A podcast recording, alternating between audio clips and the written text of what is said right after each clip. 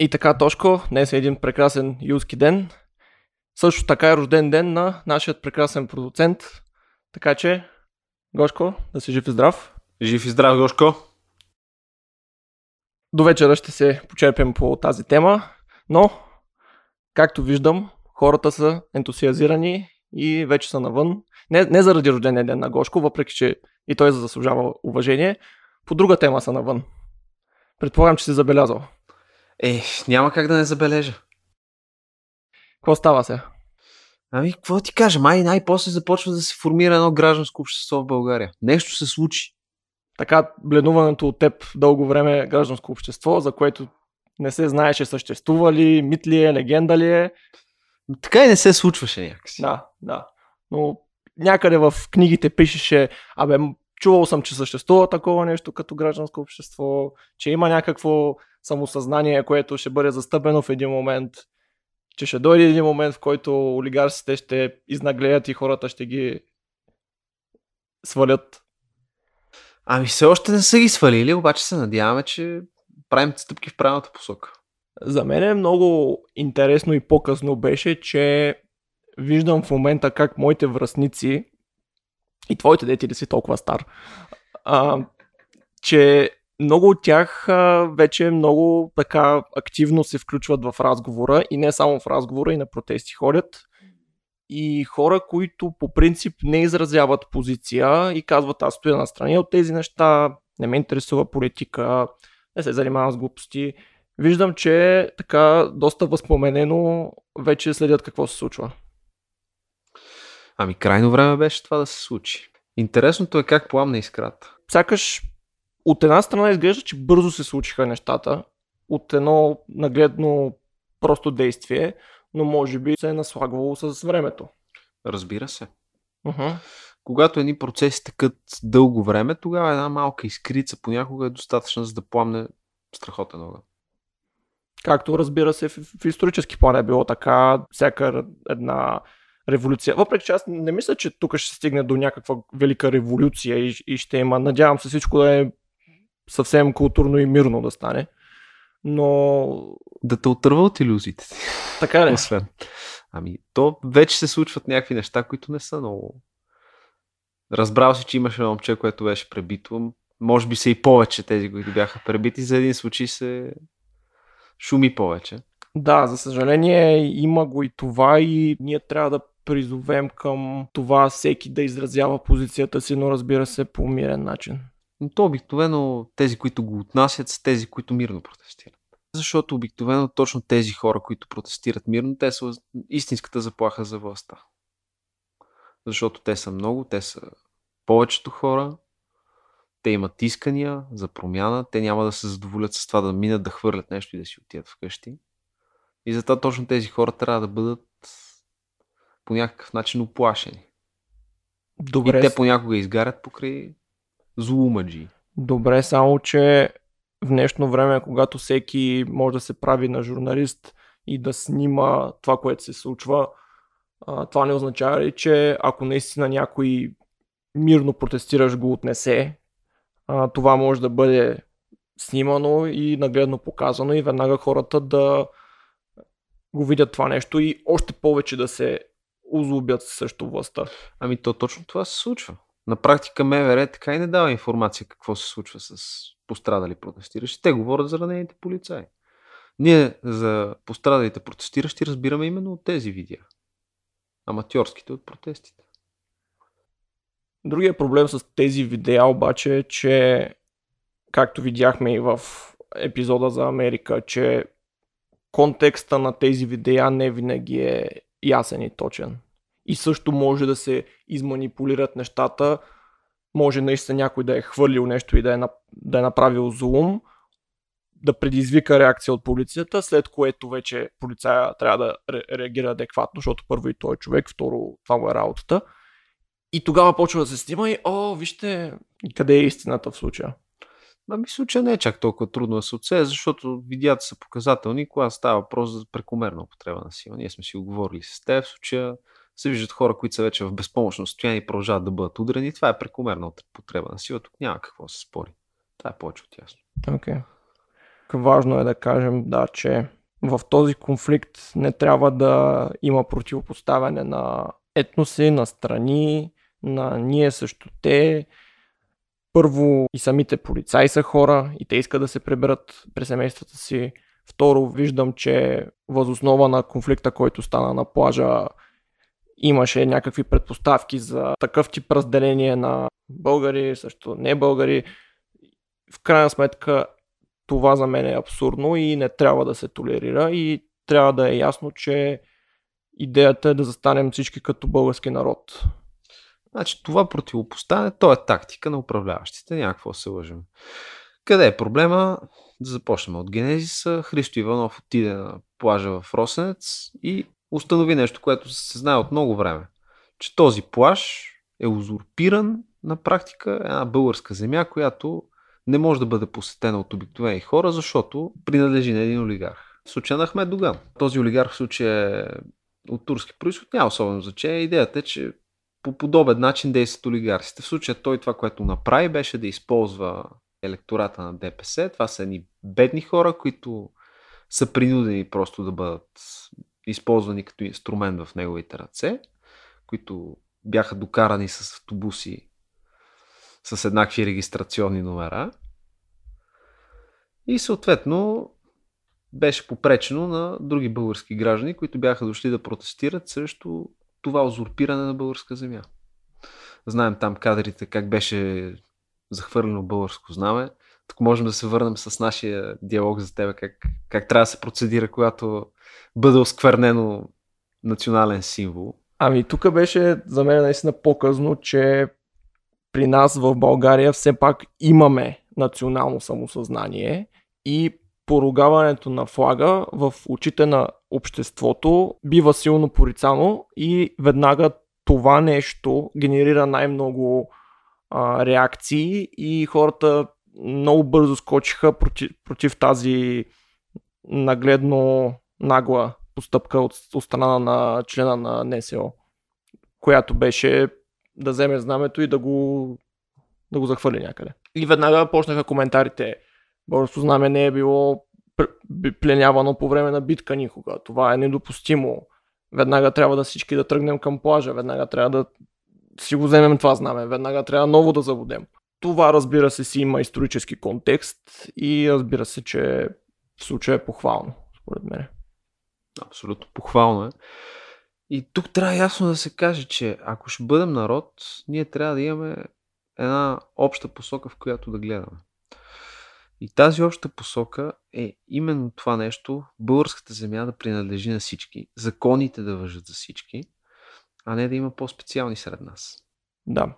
Та, след като Христо Иванов направи предаването на живо във Фейсбук, предполагам, че повечето от вас сте го гледали, хората казаха, добре, ние ще пожуваме на този плаш, защото имаме право, защото бреговата линия по закон е национална, тя е обща, не може да кажеш това е частна собственост, както а, някой каза в клипа. И хората тръгнаха на плаш. Тук имаме едно хубаво резюме на събитията от събота, от 11, което може да го прегледаме набързо. От сутринта полицаите бяха завардили целия полуостров Росенец. Отцепиха и на 10 км от плажа. Пуснаха само автобуси и коли на ДПС по пътя. Доколкото разбрах аз, хората, които са били на ДПС, са били там още от предния ден. Точно така имало е хора, които са били там от предния ден. Има и хора, които в същия ден, още рано сутринта са пристигнали и са продължали да прииждат. И само техните коли са били допускани. Съответно, колите на другите български граждани не са били допускани.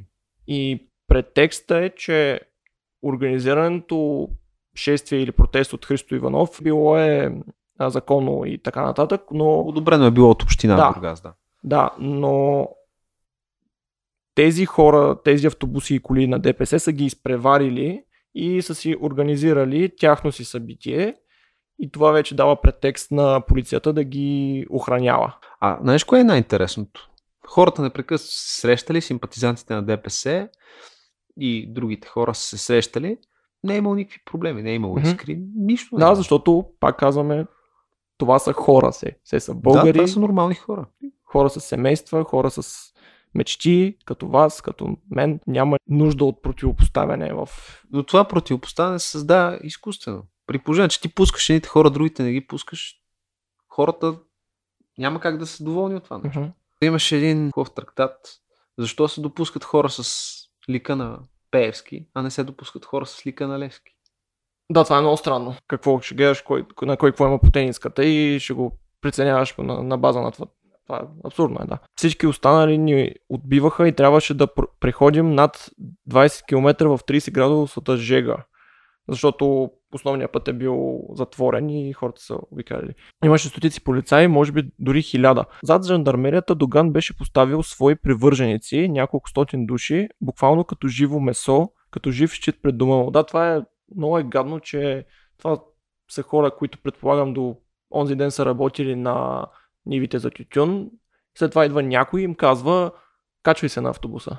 И по разказа на мой човек, който беше там, всичките са изглеждали така измъчено, че не искат да са там, че по принуда са там сложени наистина. Ами, вярвам, че са сложени по принуда там. Със сигурност на хората не им се занимава с това нещо, да ходят там да защитават чужди интереси. Но нямат избор. Това са бедни хора. И тук човека казва, но ние с тия бедни хорица проблем нямаме. Дори с някои си казахме салам алейкум, а пък някои от тях си признаха, че са дошли на море. От наша страна имаше хиляди хора, поне 10 000 души.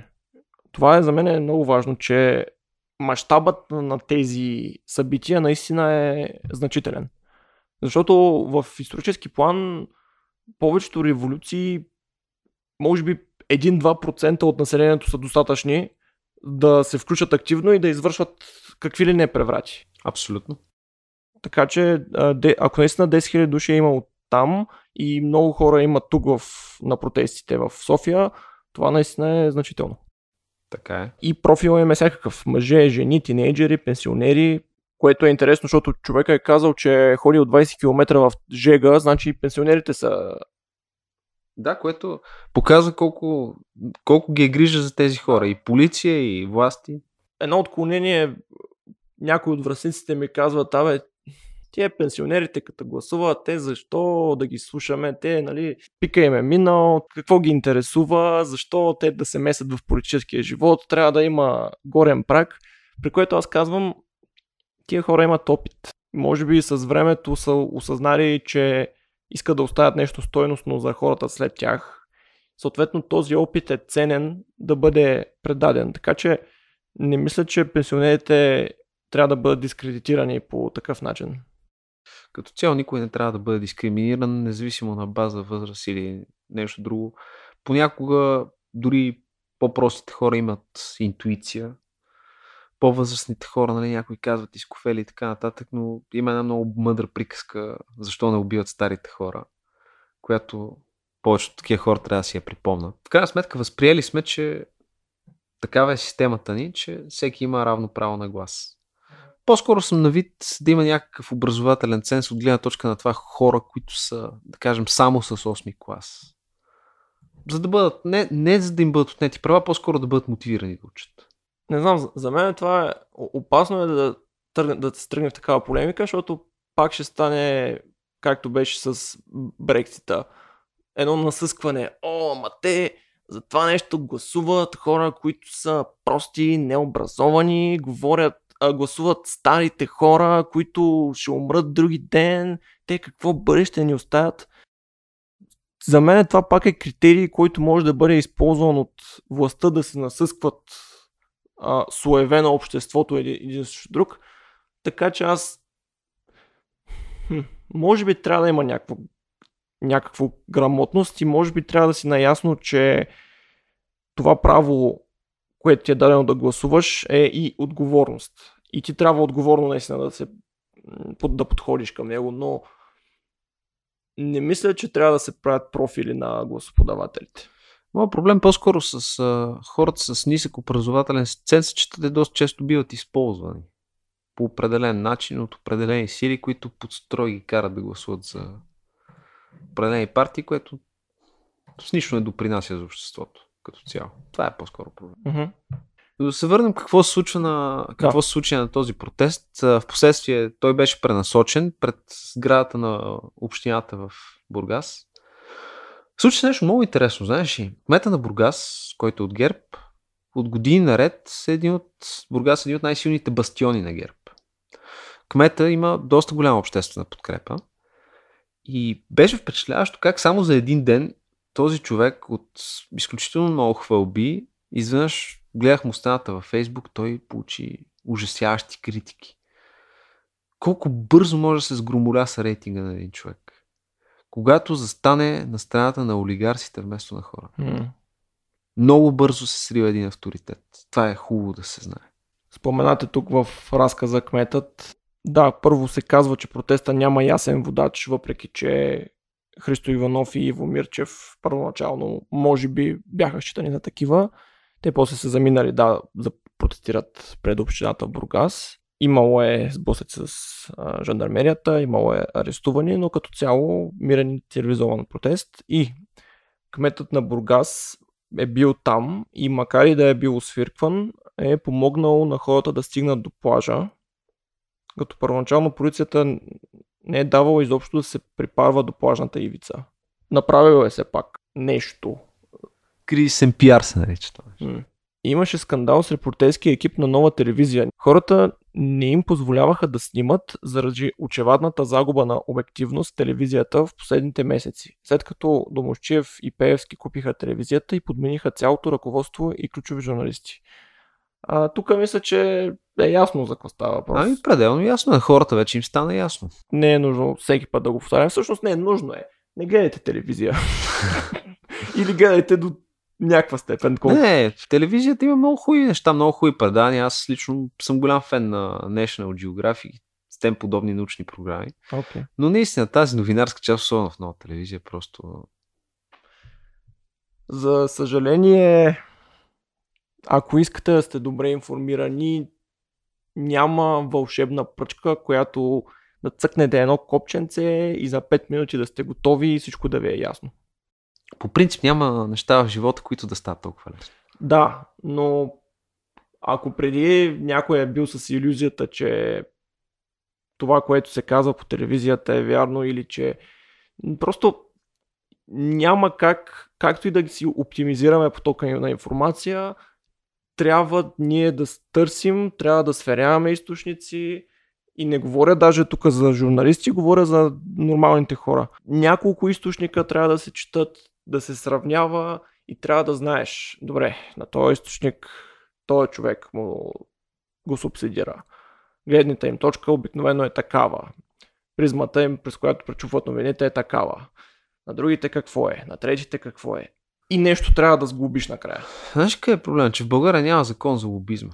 М, така ли? И лобизма е много, много неясен. Понякога някои хора излизат и говорят някакви неща, очевидно защитайки лобистки интереси, но това не е, не, не е очевидно, не е ясно, не е нагледно показано, чии интереси защитават. Според мен това трябва да става по чист начин. Да се знае. Да има закон за лобизма и да се знае кой за какво лобира. Защото по този начин някакси много... Не, не ми харесва цялата история. Като цяло, много от нещата трябва да тръгнат добре на законодателно ниво, но в интерес на истината, аз не съм на мнение, че законодателството в България е толкова лошо. Смятам, че изпълнението на законите е по-големия проблем. Да, че не се спазва реално. Да. И като цяло смятам, че проблема в България е най-вече в изпълнителната власт. Мгм. Това, е- това са моите преки впечатления. Малко по малко, според мен, ще се оправят нещата.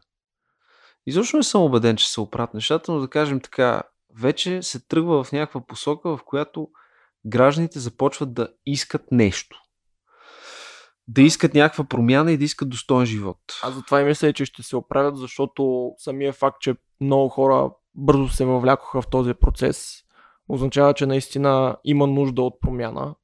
И в крайна сметка управля... управляващите не са глупави хора, наясно са, че ще трябва да, да, да дадат нещо, иначе няма да са управляващи. Ми това дали управляващите не са глупави хора, имам доста сериозни резерви в това отношение. Нали чете на правосъдния министър едно изказване наскоро? Да, да, да, но Стил Спонж Боб. Еми, добре да кажем, че са лукави, хитри и имат желанието да си запазят властта. Даже и това не съм сигурен, че са. Е, сега примерно ще ти дам пример от вчера. Министър на отбраната Красимир Каракачанов се обърна с остър тон към президента Радев и му каза едва ли не вие какво карате полицайите да не, раз, да не изпълняват разпорежданията си. А обращението на Румен Радев към полицайите беше да не бият хората. Това признание беше, че са получили разпореждания да бият хората ли? да, между Така прозвуча. А да, ако, ако кажеш... А... Така че този човек да ми казва колко умен, ами... М- Имам резерви.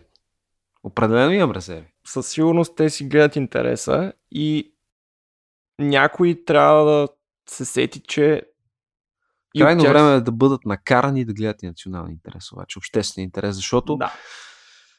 техните интереси, когато гледат единствено тяхно, не и обществения, вече започват да започват да прекаляват много. Ами И това е, това е начина. Това е начина да се съберат много хора и да кажат почвайте да гледате националния интерес. Точно това. Аз съм убеден, че това правителство си отива, въпрос на време, но най-важният въпрос е не само това правителство да си отиде, а всяко следващо правителство от тук нататък да се съобразява с суверена. А за да има съобразяване с суверена, то тогава трябва да има формирано гражданско общество, което когато нещо не е наред, излиза и казва, не сме съгласни. Това не може да продължава така. Не може българска земя да бъде узурпирана. Хайде тогава много важен акцент трябва да направим. Окей, да кажем, дават резултати целият този протест, всичкото това обществено недоволство и сегашното правителство бива свалено. Каква е альтернативата? Е, това е най-важното, което трябва да разберат хората. Альтернативата сте вие. Винаги ще има политици, които да обещават, които да поемат управлението и съответно да правят някакво законодателство и да формират някаква изпълнителна власт. Единственият шанс обаче това да бъде в обществен интерес е хората да го следят отблизо. С други думи, аз няма да казвам кои имена трябва да се качат на власт. Не това е най-важното. Това, което е най-важното е наистина тези хора, които и да бъдат те, да бъдат под обществен контрол. Да, т.е. нещата няма да приключат с това единия да слезе от власт и да бъде сложен друг. Този обществен натиск, който в момента бива прилаган, в някаква форма трябва да бъде продължен. Точно така. Той задължително трябва да бъде продължен.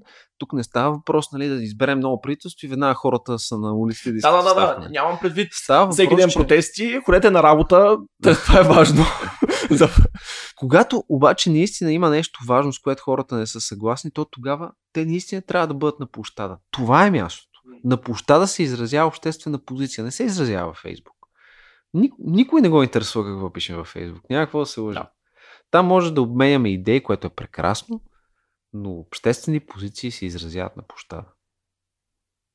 Точно така. За заключение човека казва, но пък всички хора тук приеха радушно, че днешния протест е силна демонстрация на гражданската позиция. Позицията, че постепенно си връщаме България.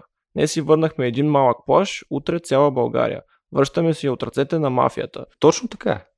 Няма какво се лъжеме. Мафията е овладяла държавата на всякакво ниво. Това трябва да имаме смелостта да го кажем открито. Държавата ни не е наша в момента. М. Кой ползва полезните ни изкопаеми? Ние ли? Не, продаваме ги в Канада или нещо такова. Точно така. Какво използваме ние? Българската вода в български ръце ли? е? Какво е в български ръце? Ние трябва да си върнем страната. Страната ни не е наша в момента. Ние сме някаква колония. Даже и колония точно не сме, защото за колониите поне се грижат. За нас никой не се грижи. Нас само ни взимат ресурсите, а ние по някакъв начин си слагаме една тенджера на главата и се опитваме да се наберем. Не Мгм. става. Крайно време наистина да си върнем страната. Ами, има вече наченки за това и както виждаме, Ами аз още в началните ни разговори ти казах, според мен е много важно първоначално да се дефинират проблемите, да разберем, че имаме проблеми. От тук нататък вече наистина можем да направим първите стъпки към решаването им. Ето, примерно сега, с какво се хвали последните дни Бойко Борисов и казва, нали, за, с което трябва да задържи отчаяно властта, че той ни вкара в чакалнята на еврозоната. за мен е крайно унизително, ако аз съм политик, да се хваля, че съм влязъл в някаква чакалня.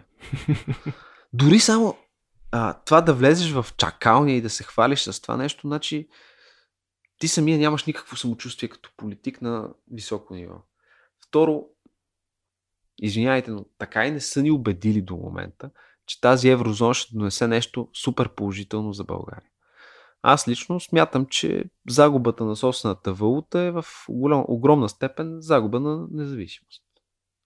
Чакам да ме убедат в обратното. Хайде тогава, като я започнахме тази тема, тази чакалня за еврозоната, какво може да означава? Поред мен това би било признак, че една част от българската независимост, колкото и да е, може би иллюзорна в днешно време тя, още повече ще бъде затрита и ние още по-явно ще трябва да кажем, че сме част от голямото европейско семейство с неговите големи европейски ценности, които изобщо не са европейски, а са спуснати от демократите от Америка, но както и да е. И ние трябва да сме част от този отбор вече, така ли? Така излиза. Така. И сега да навържем нещата и с горенето на знамена, защото видях онзи ден, че а, на една българска фирма, която за втора поредна година беше опънала едно 20 метрово знаме, само че не българско, ами на флага е с цветовете на дъгата. В 4 сутринта кам- камерите на охранителната фирма забелязват мъже с маски, заради пандемията са маските, не заради друго, а, които го запалват това знаме. Пак стигаме до този въпрос с запалването на знамето и на насъдения морал, който носи това действие. Сега, самото запалване на знаме е престъпление. Ако дойде някой ми запали сега прането, за мен това е еквивалент. И съответно има закон, който е против това нещо. Обаче веднага каква е реакцията? Еди коя си организация се възмущава от действията, които са под, подкладени от омраза към еди какво си. Проблемът е, че българското законодателство не преследвало такива действия като омразни и проблема бил, че прокуратурата не преследвала омразна реч против еди какви си маргинализирани малцинства. И какво стана сега? Чакаме да влезем в тая еврозона, чакаме да станем голяма част от това семейство и като влезем, ще дойдат едни хора, дето ще, дето ще ти кажат ами тази реч е омразна, тези действия въпреки че сами по себе си са престъпления, ние допълнително ще си наложим морала и ще ти наложим още по-големи наказания, защото ние така решаваме. И от тази еврозона аз такива неща очаквам. Ами да, като цяло, за мен е много голям проблем това, че повечето хора смятат, че някой трябва да дойде отвън и да ни каже, абе, точно това правете. Mm. Е, примерно с Истанбулската конвенция. Истанбулската конвенция се борела с насилието над жените. Хубаво де. Какъв е проблема да направим нашето законодателство, домашното насилие над жени, да се наказва по-строго? Много по-лесно е, вместо да се вкарва отвън и да се синхронизира законодателство, много по-лесно е да се добавят в българския закон по-тежки наказания спрямо тези престъпления. И веднага питам, защо трябва да се делим на полове? Защо няма закон против домашното насилие точка? Така е. Идеята е, че да кажем, че жените са по-слабия по и съответно имат нужда от по-голяма, значи по-голяма защита. Имам статистика, че повечето от насилието върху децата, което ми е болна тема, както знаеш, се извършва от жени трябва ли да кажа сега а, всички жени, а, те са насилници на деца и затова трябва да бъдат не знам си какво. Това е умно. Аз много благодаря на майка ми, че ме е била като малък, защото благодаря на това ставах човек. Да, добре. За първен път го казвам. Ами, да, идеята е друга, че тук аз наистина намирам за нелепо това, че ние трябва задължително да вкарваме някакво законодателство от вън при положение, че се знае какви са проблемите и като цяло разни вносни изрази като интеграция и така нататък са ми изключително гнусни, защото ти, ти как се чувстваш, ако ти кажа, че трябва да бъдеш интегриран? Знаеш кой е най-гадният вносен израз? Бели хора. Да. Нямаме концепция в Европа за бял човек. Имаме европеец, имаме англичанин, французин, българин, германец. Мгм. Като ако видите някой да, да ви обяснява за белите хора, първо в нашия контекст това означава българи. Ти, ако ти кажат белите хора са лоши, наши ви казват българите са лоши или в контекста на Англия, англи... ти казват англичаните са лоши. И това е снесено от някои американски, не би го нарекал либерал, защото тая дума вече ще си я защитавам, защото е хубава. Е, те са неолиберали. Те са нови либерали. Това е друго. Не, това не са класическите либерали. прогресивни идеолози, изтрещели. Така, така съм склонен да ги нар- наричам. Тая концепция за белите хора и какво са извършили белите хора, тотално е непонятна и няма никакво място при нас. Да. В случая моят проблем е по-скоро това, че България от край време е люлката на цивилизацията, а едва ли не ни кажа, че ние трябва да се интегрираме към Запада. Защо трябва да се интегрираме? Ние сме в Европа от край време, имаме изключително древна култура, изключително древна нация и ми е крайно обидно, когато разни политици ми обясняват, че аз трябва да се интегрирам. Извинявайте, аз не съм трети свят. Аз не смятам, че съм човек от трети свят, че трябва да, Да. бъда интегриран. И затова за мен това наистина е обидно. И, и към, какво, към какво трябва да се интегрираш? Към а, а, цензура на мисълта ти и на речта ти. Точно така. Защото ние сме решили, че някаква група е маргинализирана и затова за, в затвора. Да. Окей. И над една измислена европейска комисия, с която се занимава повече с проблемите на ЛБГТИ и така нататък. Вместо с сериозните социални и каквито се сетите още проблеми. М. М. Аз не, нямам никакво намерение да бъда интегриран към това нещо. Защото за мен това не е интегриране, това е институционализиране. Но радвай се, в чакалнята сме. Да, в чакалнята съм. Много. Изключително съм горд, че сме в чакалнята и трябва да благодаря Бойко Борисов. Извиняй, няма да му благодаря. И смятам, че трябва да си отида. Я да видим сега какво следва от тия протести. Според тебе народът с какво ще е доволен? С оставка на Гешев, на Борисов? Какво трябва да стане? Ами смятам, че оставката на Гешев и Борисов са едно добро начало. И от тук нататък трябва да се знае вече, че не може да нещата да продължават по същия начин. Дори да се махнат Гешев и Борисов, наследниците им не могат да, да продължават по техния начин. Значи аз съм казал не веднъж. Има адски сбъркани неща в тази система. Самия Гешев е тотално безконтролен, което се вижда напоследък. За Борисов съм си казал не ето не веднъж. Откъде на къде изпълнителна власт ще се разпорежда на законодателна. Той буквално се обажда се разпорежда на депутатите на ГЕРБ, които си променят диаметрално гласуването. Откъде на къде? Окей, премиер и така нататък, но изпълнителна власт, законодателна власт, къде е това разделение на властите? Прокуратура. От друга страна, непрекъснато през последните дни говорят как а, не трябва да има сблъсък между институциите, като визират в това президента. В крайна сметка президента обаче нито е изпълнителна, нито е законодателна власт, нито е съдебна власт. Президентът е институцията, която трябва да бъде зад хората, както между другото и омбудсман. Съответно, излизат разни експерти, така наречени от правителството и говорят абсолютни простоти. Да ме извиняват. Първоначално да, запо- да започнат да се запознаят с законодателството, да започнат да, се запознаят с това как функционира една държава. Защото не може те да водят държава, те да не са запознати с функционирането й. Тези хора, аз лично, искам една промяна да се случи. Вече хора, които са на държавни постове, особено висши държавни постове, първоначално да са работили в, на пазара, в частния сектор. Защото за мен тези хора, които не са работили никога в частния сектор, на които ние изкарваме заплатите, те изобщо не знаят как функционира реално една економика. Тези хора са свикнали просто да получават отгоре някакви пари, които да разпределят и над които да се разпореждат. Айде нека да влязат малко в частния бизнес, да видят как се изкарват парите, да видят какво значи средства за производство и така нататък, и тогава вече да управляват държава.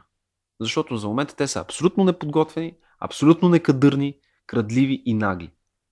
В този ред на мисли, смяташ ли, че е добра идея долният таван за гласуване, хората, които са пълнолетни имат право да гласуват, мислиш ли, че е добра идея да се вдигне този таван? Да си примерно на 25 завършил си университет и си бачкал вече една-две години. Не. Не. Смятам, че големия проблем е в хората, които изпълняват тази власт. Тоест тези хора, за, за мен лично трябва да има едно задължително условие, те първо да са работили в частния сектор. По същата логика, че хората като са работили няколко години, ще имат една по-добра представа за това. Да, обаче в момента има хора, които започват да кажем в, на държавна работа веднага след завършване. Mm-hmm. Тези хора никога не са работили за мен. Може да звучи грубо, може да звучи всичко, но за мен да започнеш работа директно в държавната администрация е огромна грешка. Защото тези хора откровено не ценят времето на хората, работещи в частния сектор.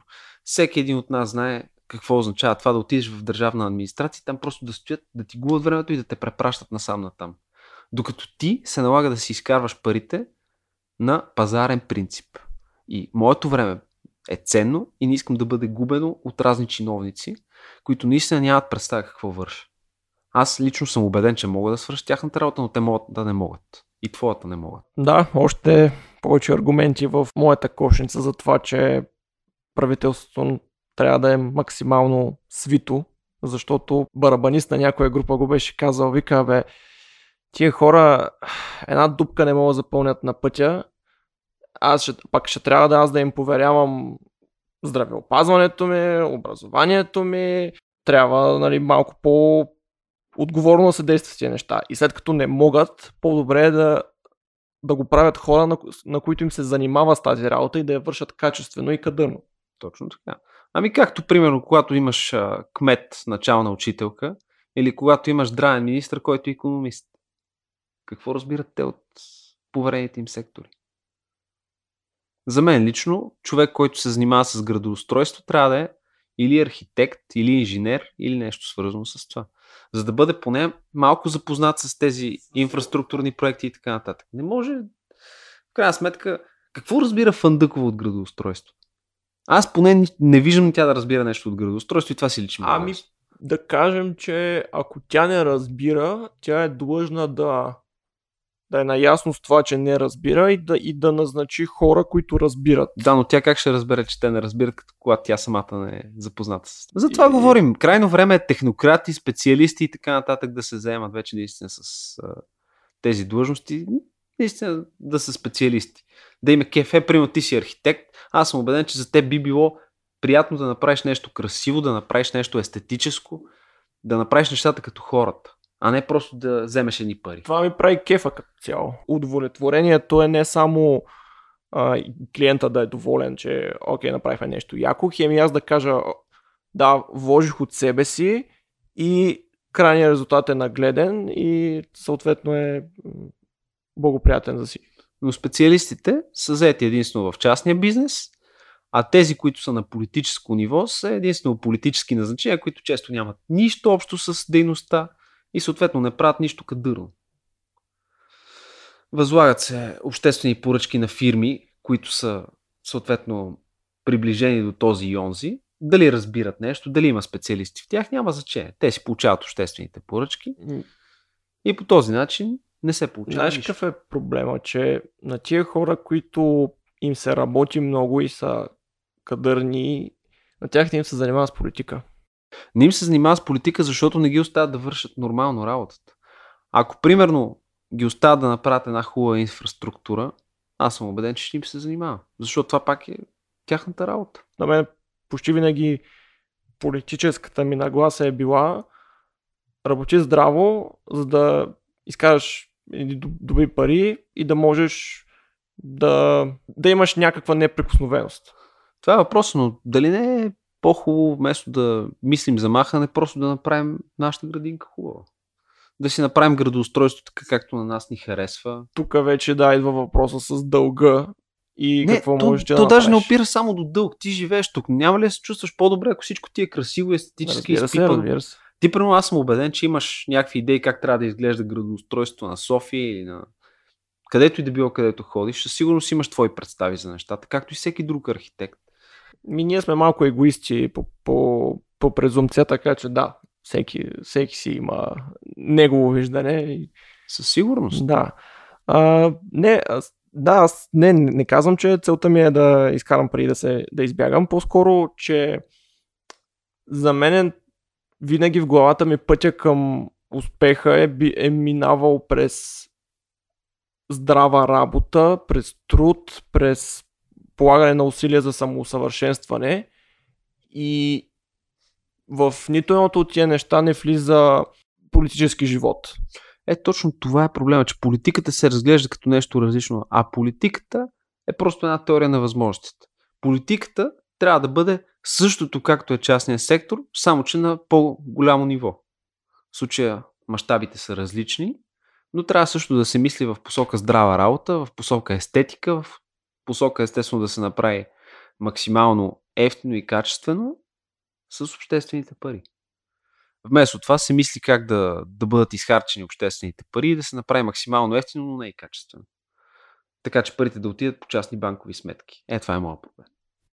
Политиката трябва да еди какво си, обаче на практика какво става? Една среда, която тотално отблъсква хора, на които би им се занимавало. Е, точно за това трябва да се направи инструментариум, така че в момента в който има злоупотреба с обществени пари, да има сурови наказания, да има достатъчно голяма възможност да бъдат хващани тези злоупотреби и съответно тогава ще започне да се правят качествено нещата. И тази работа ще бъде вече по-привлекателна за честни и почтени хора.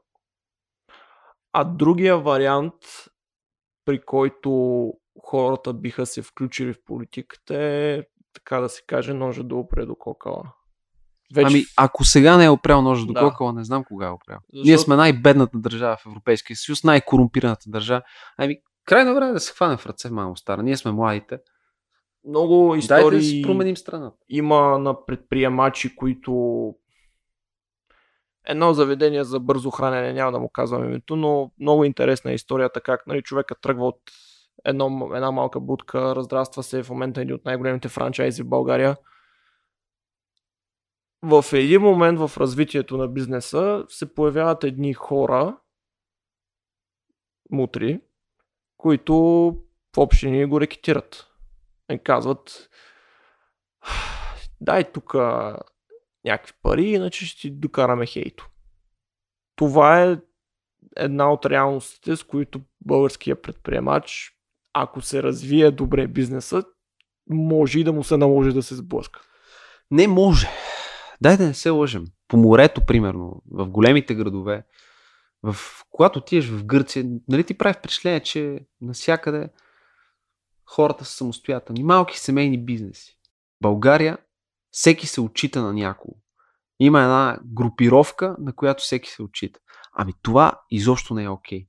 Ето оттам тръгва всичко. Затова нещата трябва да бъдат изчистени първо на държавно ниво, така че да може въпросните бизнеси, защото те не са честни бизнеси. Тук става въпрос за хора, които се занимават с рекет още от 90-те години, които продължават да се занимават с рекет, но по друга форма сега тези хора трябва да бъдат изчистени. А за да бъдат изчистени, те не трябва да бъдат свързани с власт имащите. Ето това е най-големият проблем с сегашното правителство, че те са навързани с тези бизнеси. Те са навързани с сенчестите бизнеси, те така печелят и избори. Някакво се лъжем. Може би проблема е, че сме сравнително малка държава и не, че е нормално, но някак си е логично да е малък кръгът от хора, които управляват, малък кръг от олигарси и като кръгове на Ойлер така доста да се припокриват. То проблема е, че те са завладяли всичко. В смисъл, аз го казах, това най-хубавото нещо на това ново време е възможността за частна инициатива. Възможността точно тези малки семейни бизнеси. За мен това е най-красивото нещо. Е, Действително, малкият човек с малкото си бизнес, че да храни своето семейство, да се чувства щастлив, да се чувства свободен. Е, това е най-хубавото нещо. Това се убива в България. И това никога няма да им го проста, че го убият в България. И затова ще се бора с всички средства това нещо да се промени. Защото тези обикновени хора не трябва да бъдат смачквани от системата. И единствените хора, които могат да променят това са именно тези хора. В момента, в който ние се дигнем и не пасуваме на избори, а действително отиваме и упражним гласа си, а когато нещо не ни харесва, както това узурпиране на българска земя в Росенец, се дигаме и казваме, това не ни харесва, това не може да продължава. Отиваме там, отиваме пред Народното събрание, отиваме пред Министерски съвет, отиваме пред съдебната палата и казваме, повече няма да търпим. И когато управляващите докарат следващите бедни хора, които рекетират с разни автобуси и ги карат да застанат срещу нас, ние не трябва да се сърдим на тези хора, не трябва да нападаме тях, защото те също са жертва на тази система. Те нямат избор. Ние просто трябва да кажем не на тези управляващи. Трябва да им кажем, че повече няма да търпим тази система. Не просто тях. Повече няма да търпим тази система. Да ни смазва, да не ни оставя да живеем нормално.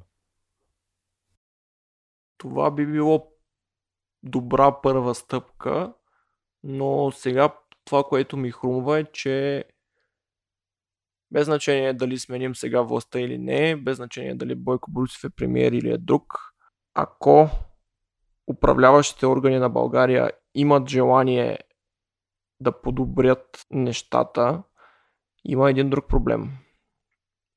Чакаме на еврозоната. Съответно, дори да са ти добри намеренията като управляваш на България, някой отгоре може да те спре. Ами това е въпросът, че ако ние Това сме вече е като... по-нататък. Ние, ние ако сме като юмрук, като народ, от тук нататък вече можем да се противопоставим на всякакво външно влияние. Можем да правим референдуми. Е, например, спомниш един от важните референдуми, в който бяха попитани българите дали искат ядрена енергетика. Българите бяха категорични, че искат ядрена енергетика.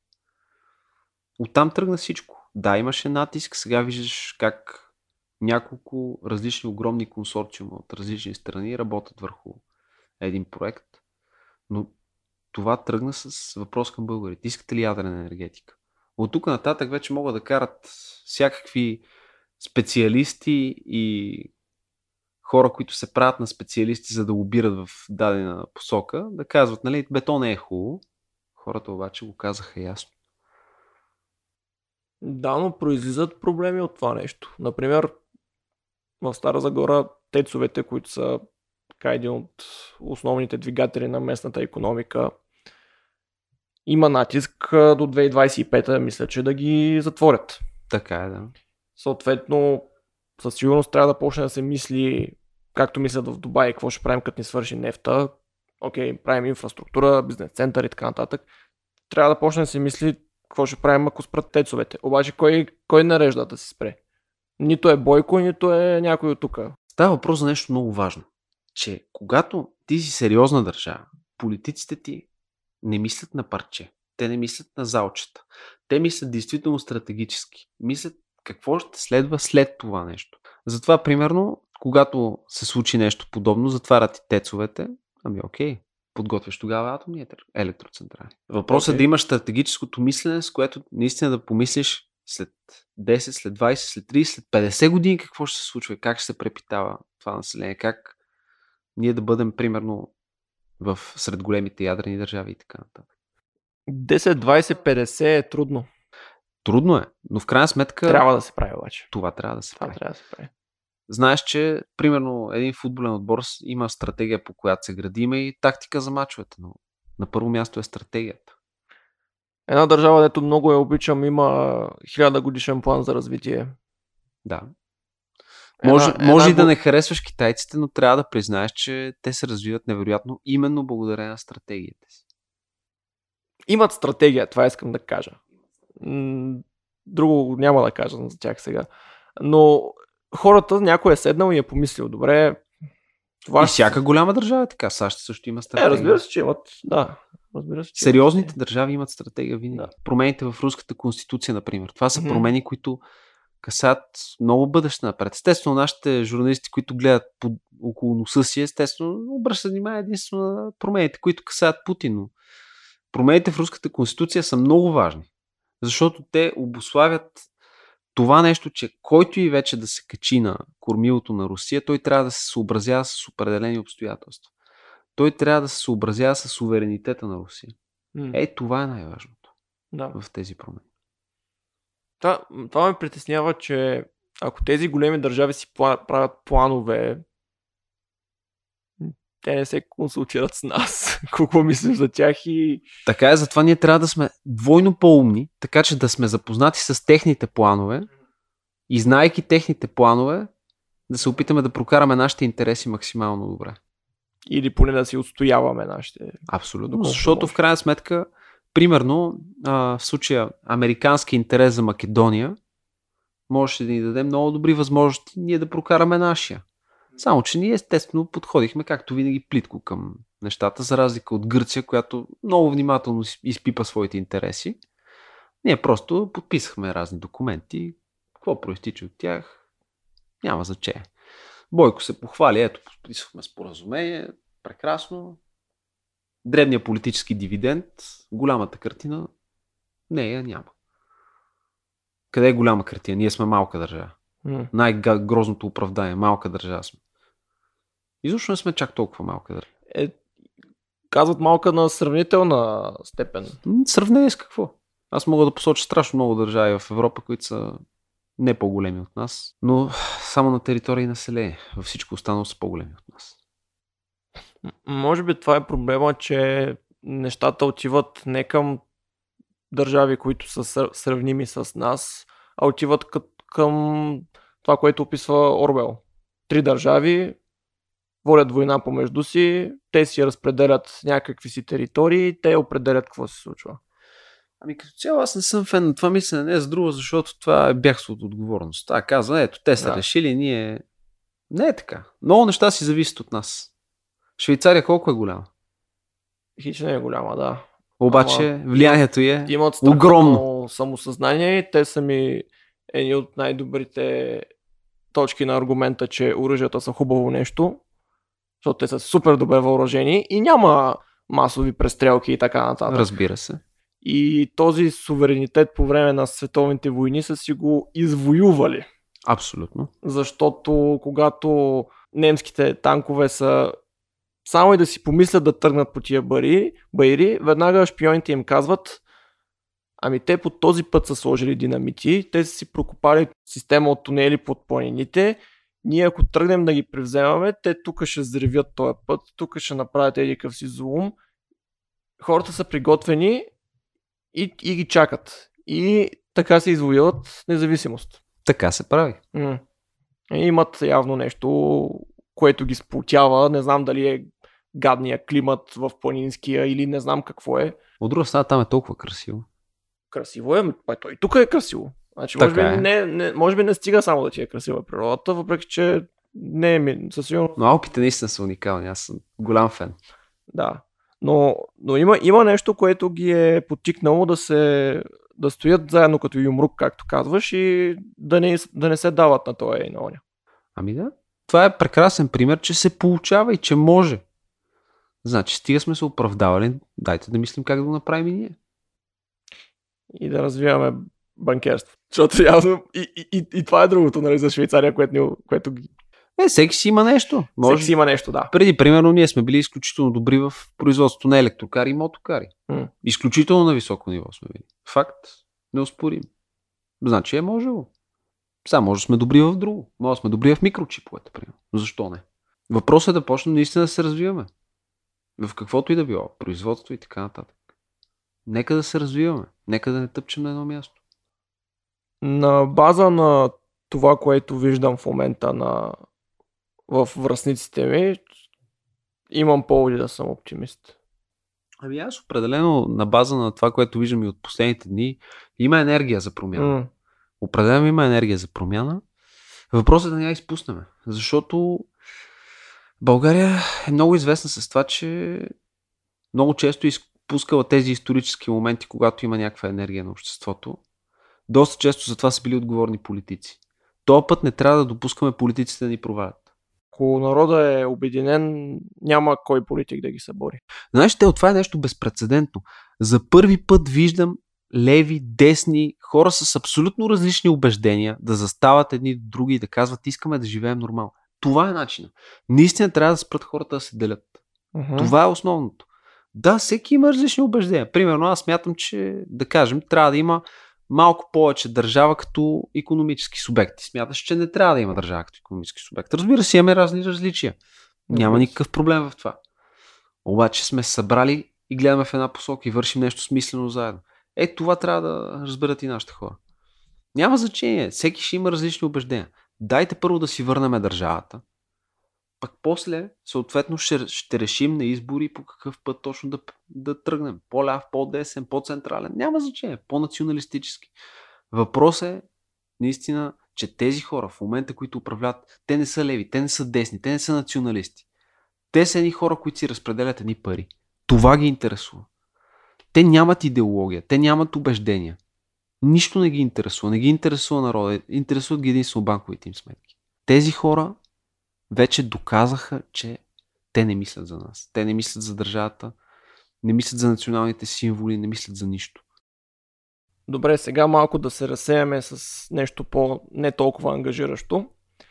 Виждаме в България какво се случва. Виждаме, че имаме така вече един хубав обществен натиск и е една добра кауза, зад която много хора застават. Но, както казахме, вече сме в чакалнята на еврозоната.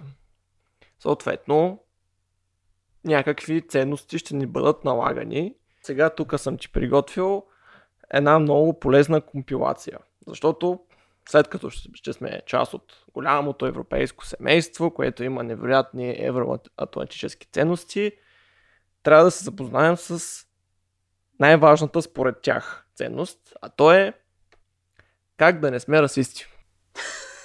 Пак ли за това ще говорим, бе? Виж сега, това, това предстои. Трябва да сме приготвени, трябва да сме наясно, защото опасна игра играем и трябва да играем по правилата. Аз ще бъда в здравословна степен, ама давай. Един профил, това е Титания Макграф, което е един английски комик, Андрю Дойл. Той е страхотен сатирик. Та, той е създал този образ. Усмива точно тези изтрещели прогресивни идеолози, които те първа ще се сблъскаме с тях в България. Горе-долу ние следваме Европа, Европа следва Америка, а пък Америка следва Калифорния. Културата се движи най- най-вече от тях. Те, те задават тона и след няколко години пристига. Готов ли си да научиш какво е расистско днес? Не знам дали съм готов, честно ти казвам. Повярвай ми, не си. Първото нещо, което е расистско, голфът. Знаеш ли, че голфът е расистски? Интересно, защо голфът е расистски? Еми, питай хората от The Blaze. Аз се сещам за Tiger Woods и някакси... Не, не, расистски е. Големият голф турнир се казва The Masters. Masters, господар. Не може, не може така да, да има такъв. Е, само за това ли е расист? Да. Леле, жестоко. Писател от еди кой си сайт казва турнирът да си смени расистското име.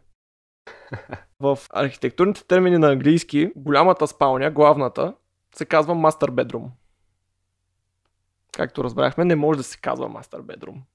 Ясно. Съответно, хазяите, които си пускат обяви за квартира, трябва да си сменят Значи нашето предаване Мастер Шеф и то е расистско. Охо, расистско не е.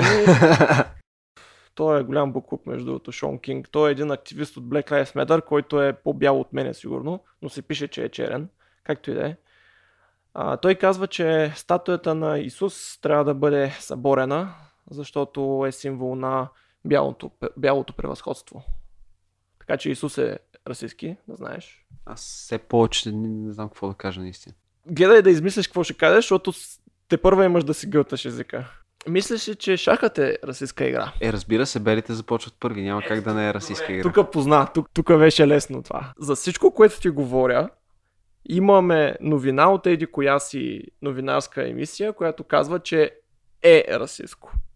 Да се наясно, нали, какво е пред мен пред екрана. Аз бях добър на чест мастера, между другото. М- Може би заради цвета на кожата си. Махатма Ганди. Вау!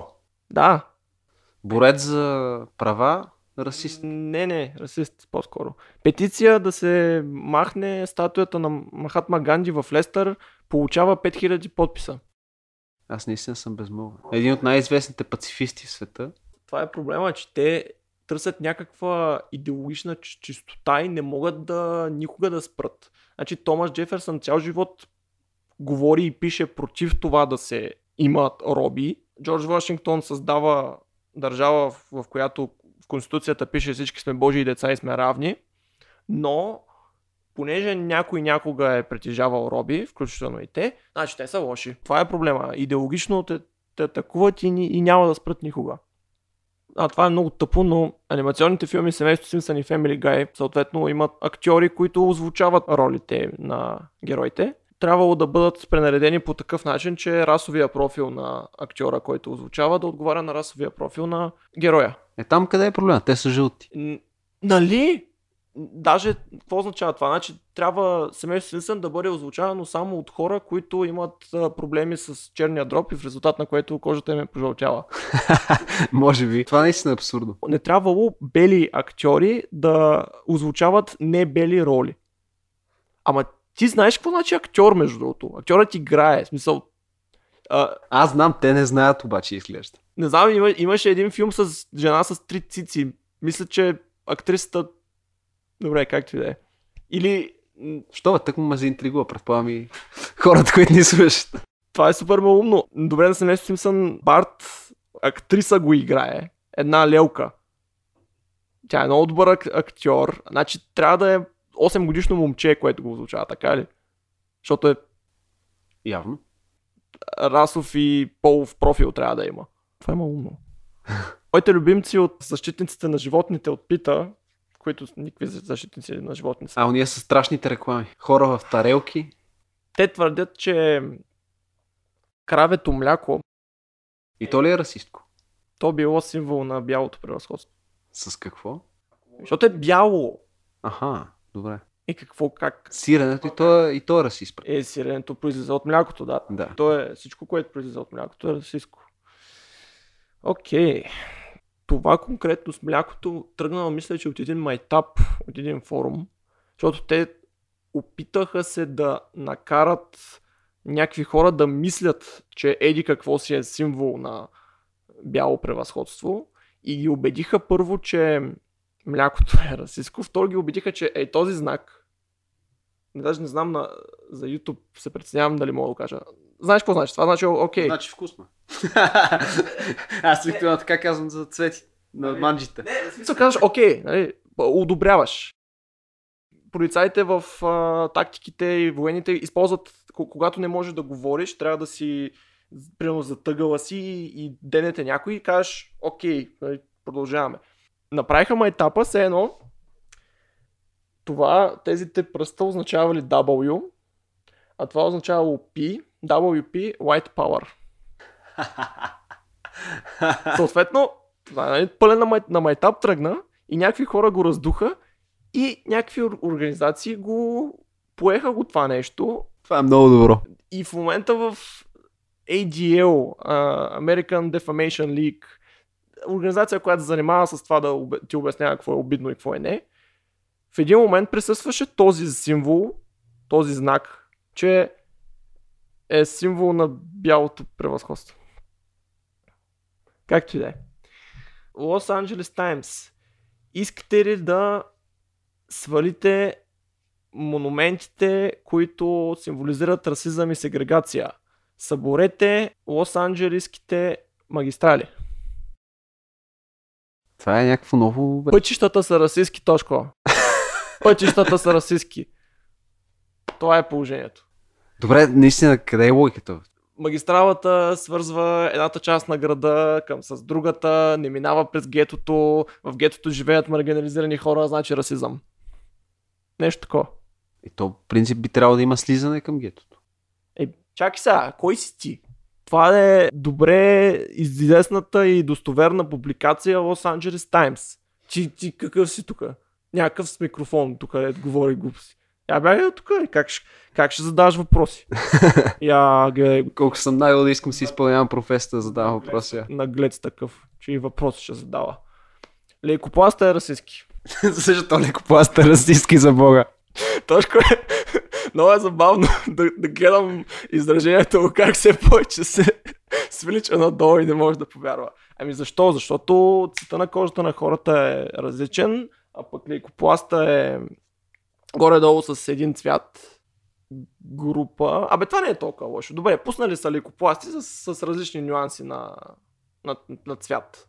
за да имитират различен цвят на кожа. Добре, айде, това, това не е толкова лошо. Знаеш кое е расистско? Онова не може да му каже името. Пандемията е расистска. Защо е расистска пандемия? Пропорционално повече малцинства били афектирани. Добре, по какъв начин пандемията вече мога да е расистска? Аз това наистина не...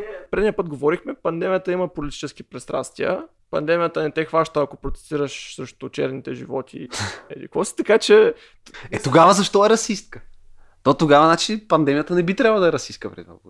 А, вярно. М. Няма логика. Нещо не са го доизмислили. Те си противоречат. Това прилича на Guardian. На... О, нашия човек от комитета на истината, дето беше от Guardian. Удрят ме там, където боли. Любимата ми книга е Властелина на пръстените. И тя ли е расист? Ами в нея имаме орки.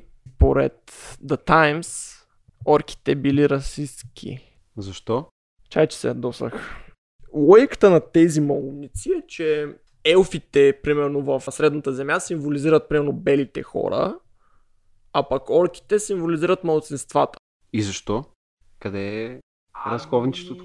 Навързват ги по някакъв начин, че черните са черни. Е, аз не виждам да са черни във филм.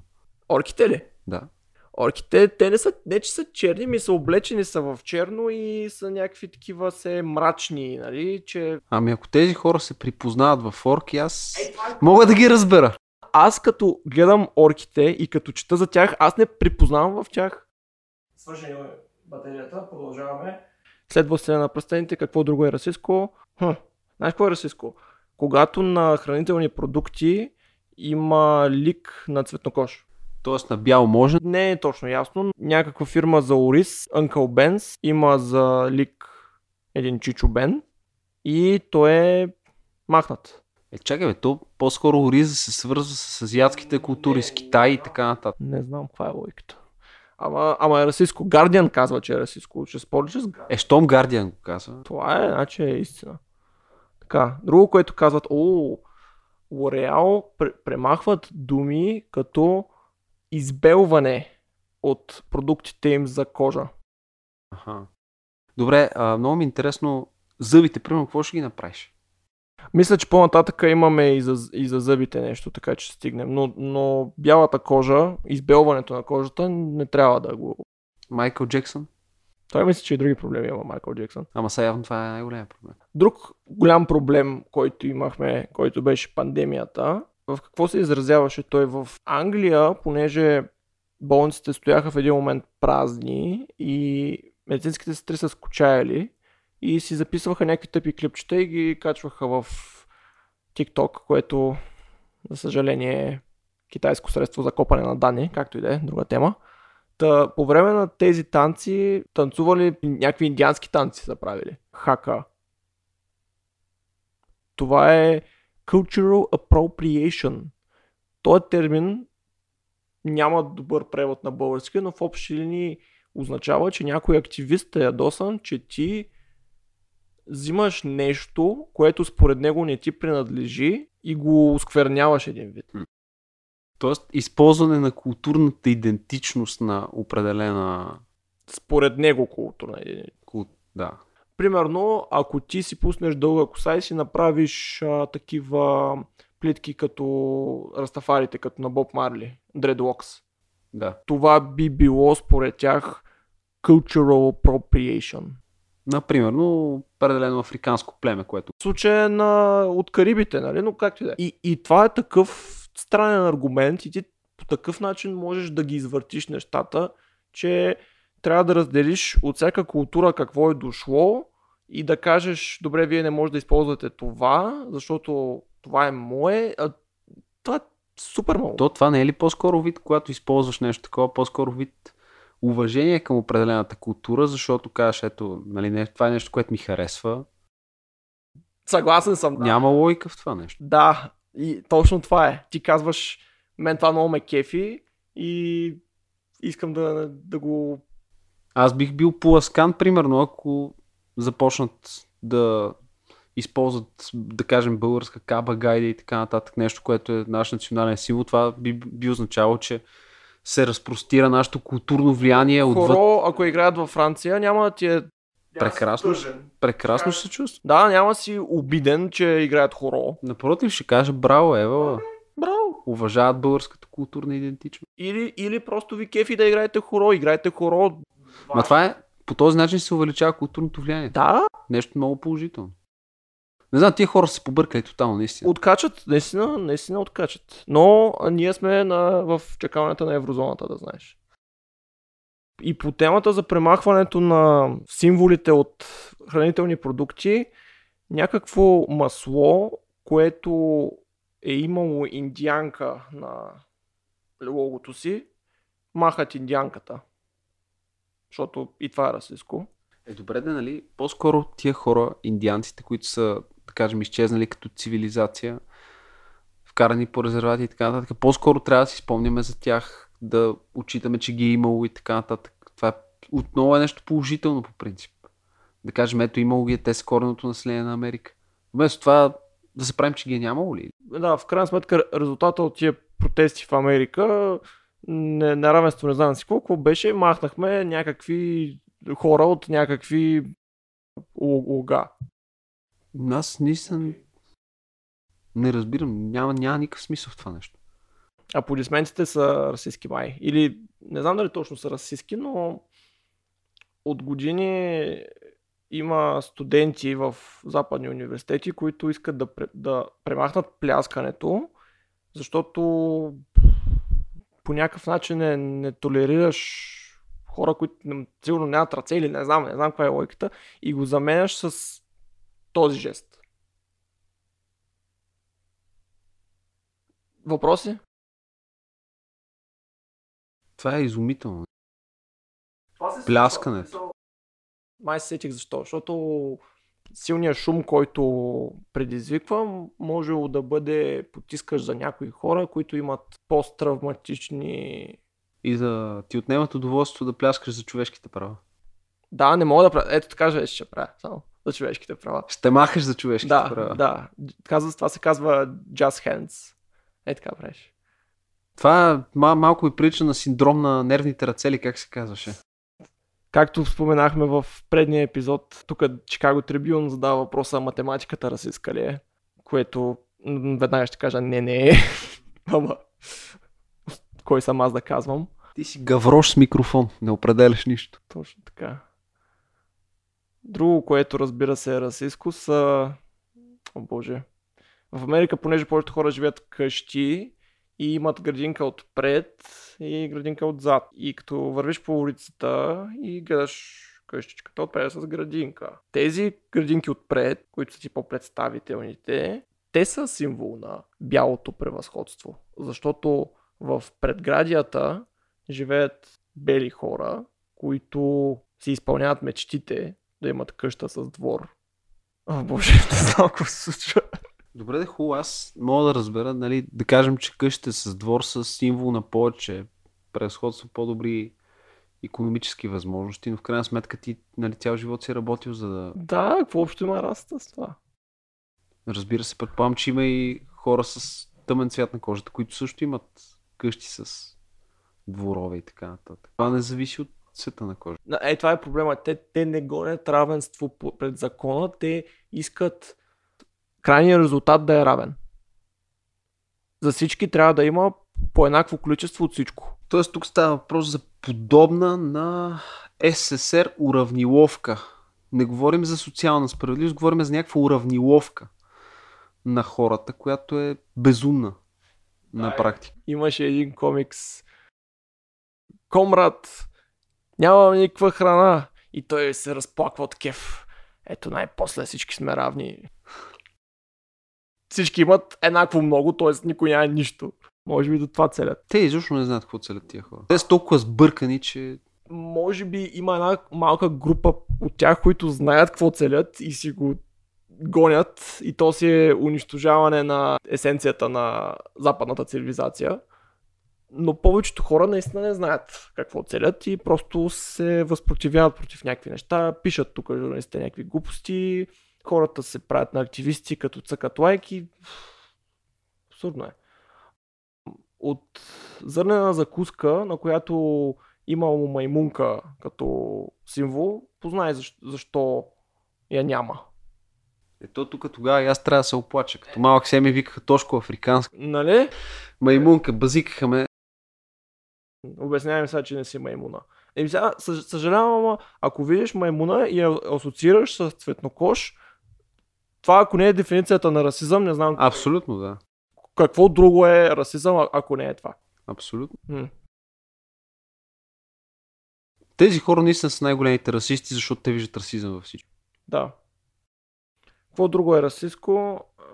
Според Independent, също достоверен новинарски източник, имат някакъв политик с индийски происход, като го гледам, Риши Сунак се казва.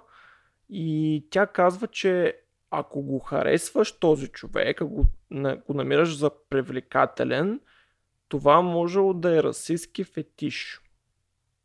Между другото, в Великобритания като цяло има изключително много хора от такъв происход. Е, те са били колония, в смисъл нормално е да има хора Да, обаче интересното в случая е, че там са много големи расисти по отношение на... Тоест, то даже не е точно расизъм думата. Имат негативно отношение към българи, румънци, като цяло източноевропейци.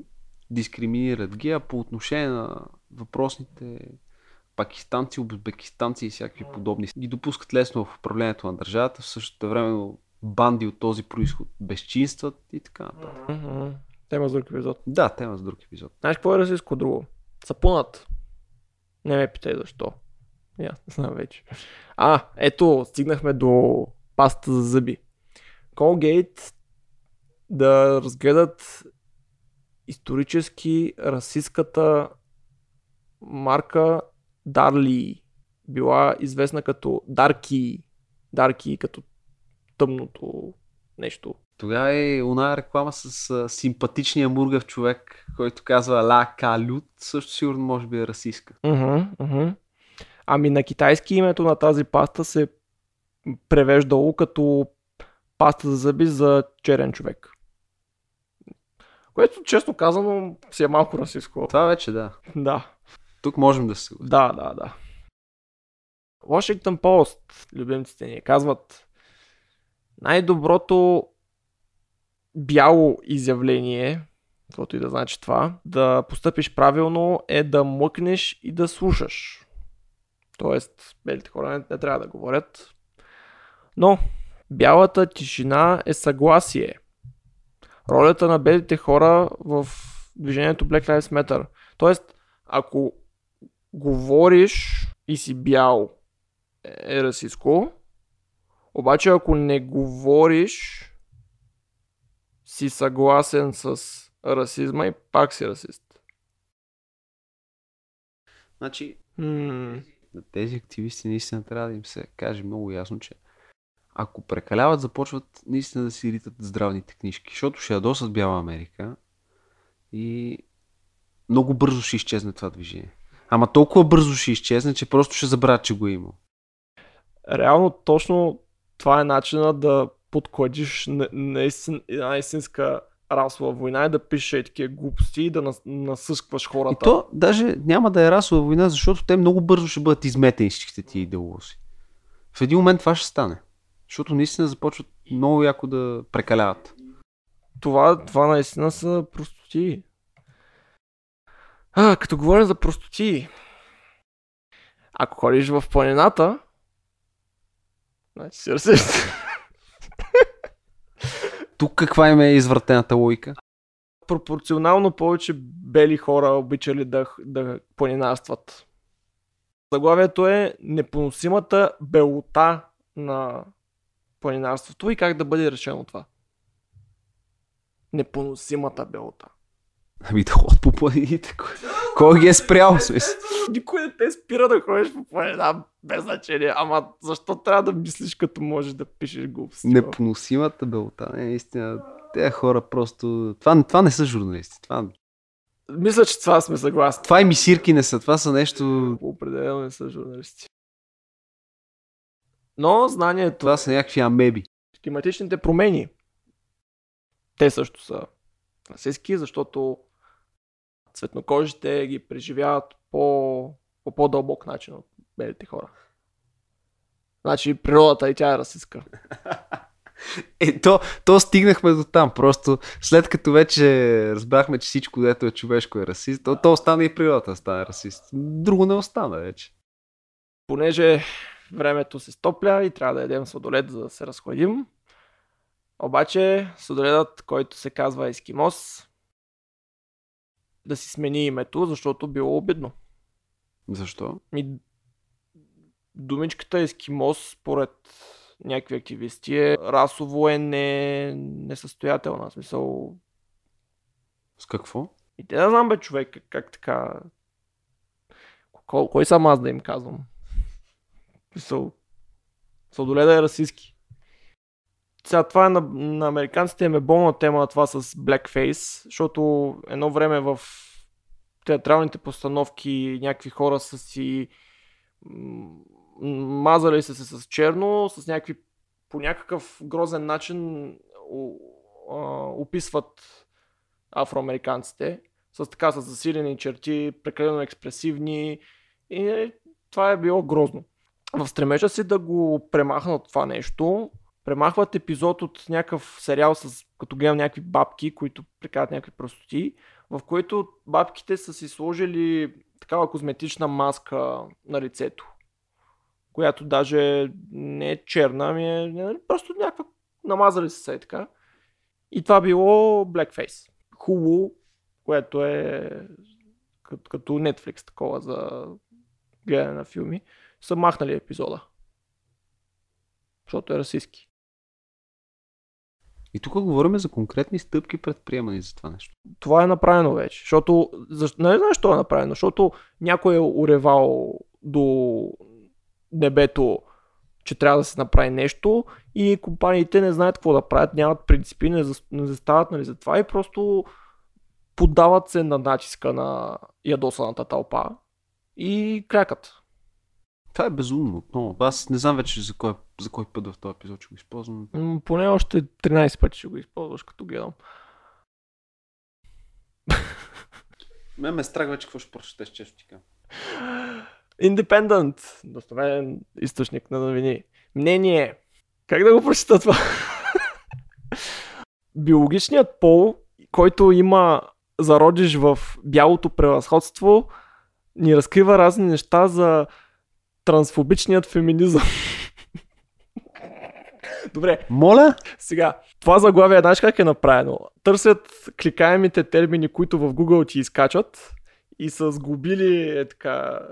От, от всяка дума са написали е така по нещо и са Един мишмаш, една манджа с грозде са направи. да, и, и, се, и се го изфабрикували това заглавие, че понеже самите активисти имат една битка помежду им, защото вече в един момент там абревиатурките на ЛГБТ се почва да има конфликт между тях. Защото едното от абревиатурките е Т, която казва аз съм бил в единия пол и сега се прехвърлям към другия пол. Обаче по-нататък има буквички, които казват пола не съществува. Защото пола не е бинарен, а е спектър. И логичният конфликт е, че ти не можеш да кажеш аз преминавам от единия пол в другия и в същото време да твърдиш, че няма пол.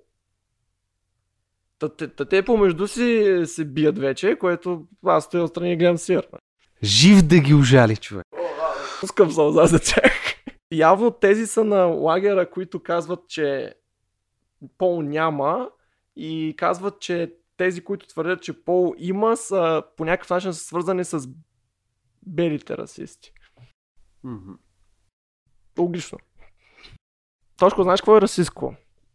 Ако питаш някой как си или как ти беше уикенда, ти трябва да си наясно, че ако правиш това, ти потенциално можеш да накараш цветнокожият ти колега да си спомни за това какво е преживял. Или да окачествиш неговото премеждие като нормално. Тоест, ако имам цветнокош колега, не мога да го, пише, да го питам как си. Да, защото... Не, можеш, но пише be mindful, т.е. бъди внимателен, като го питаш как си. Много mindful ще бъда вече. Трябва да мислиш за, за тях. това го знаехме от преди няколко години, но активистите мрънкаха, че филмовите награди за Оскар са расистски, защото чисто пропорционално те според тях трябва да има квота на някакъв цвят на кожата, който трябва да получава награда. Което ако не е расизъм, поправете ме ако греша. Няма такъв расизъм. не, не, не, наистина няма такъв, но всяка година трябва да има един цветнокож, един... Абе, да, разбираш. Да. Един азиатец, един безполов. Да, да, да, да, задължително трябва да има, защото иначе... Или повече. Въпросът е белите да не са в повече. Плетенето също е свързано с расизъм, това ще го оставим без коментар. Това ще го кажа на баба ми. Да, да знае. Непоносимата белота на карането на колело, казва The Conversation. Разговорът. Какъв разговор трябва да водим тук? Ай, не знам. Не, какво са, значи под мургавите братя не карат колело. Така. Въпреки, че има и шеги, дето хората, които се занимават с правенето на крафт бир, на такива бири, които са нестандартни, според The Boston Globe тази индустрия е имала проблем с diversity с явно няма достатъчно цветнокожи. Което пак въпросът е кой ви спира да се занимавате да си правите бири. Няма закон, който да забранява. Да, ама няма достатъчно, разбира. Да, квота. Трябва да има квота на... Трябва. Ако не се изпълни, изобщо да не се отваря бизнес. Не става. Okay. Къде някъде ще има повече бери. Не става. И пак нашите любимци Guardian. Малцинствата в Съединените щати дишат замърсен въздух, който е замърсен от белите хора. А, така. значи, значи им замърсяваме и въздух. Ей, горките. Само младсинствата дишат мръсен въздух, да знаеш. Ние го замърсяваме, те го дишат. Жестоко. Жестоко, наистина. И това с нощи си го говорихме с един приятел. Статуя на Ебрахам Линкълн, която има един роб до него и идеята на статуята е, че това е момента, в който той му казва сега си свободен. Нали, това е човек, който до такава степен застава на моралната си позиция, че нали, преди, а, основава, основава републиканска партия и правят гражданска война. Но студентите от Еди Койси университет правят петиция тази статуя да бъде махната. Защото расизъм. Рас, расизма е да махнеш робството. Не търси лойка. Само това ще посъветвам, защото аз от търсене на лойка ме заболя главата. The countryside, т.е. ходенето в провинцията или след природата, според господин Дуейн Филдс, било проблем, че много малко от младсинствата го правили. Което, окей, що ме е проблем, ходи. Как, на снимката е човек се разхожда в гората, така че прави нещо по въпроса. Добре. Суфражетското движение, оригиналните феминистки също били свързани с това да... с бялата сила. Окей, okay. сигурно. Значи вече не може и нормални феминистки да има. Трябва да има съвременни... Това, това е вярно и тия неща, всичките тия простоти си имат зародиш, нали? Беше тръгнал от едни малки нещ... форуми, едни малки активисти, един феминизъм там, дето не беше точно борба за женските права, а беше нещо друго. И хората тогава казаха, това ще се пренесе на културно и на институционално ниво и ще има последствия и ето 2020 сме и, и гледай какво става. Оф, на малката русалка, тази статуя аз съм я виждал, тя, тя е в Копенхаген. Ако е, ако е същата, може и да е друга статуя, може, може би е в Америка някоя. Написали са на камъка, на която стои малката русалка, расистка риба. Расистка риба? Да, racist fish. Че тя русалката не е баш риба, бе. За расистка няма да обсъждам нищо. Там не разбирам, нямам компетенцията. Явно за много неща нямаме компетенция. Например, за здрав разум и логика и така нататък.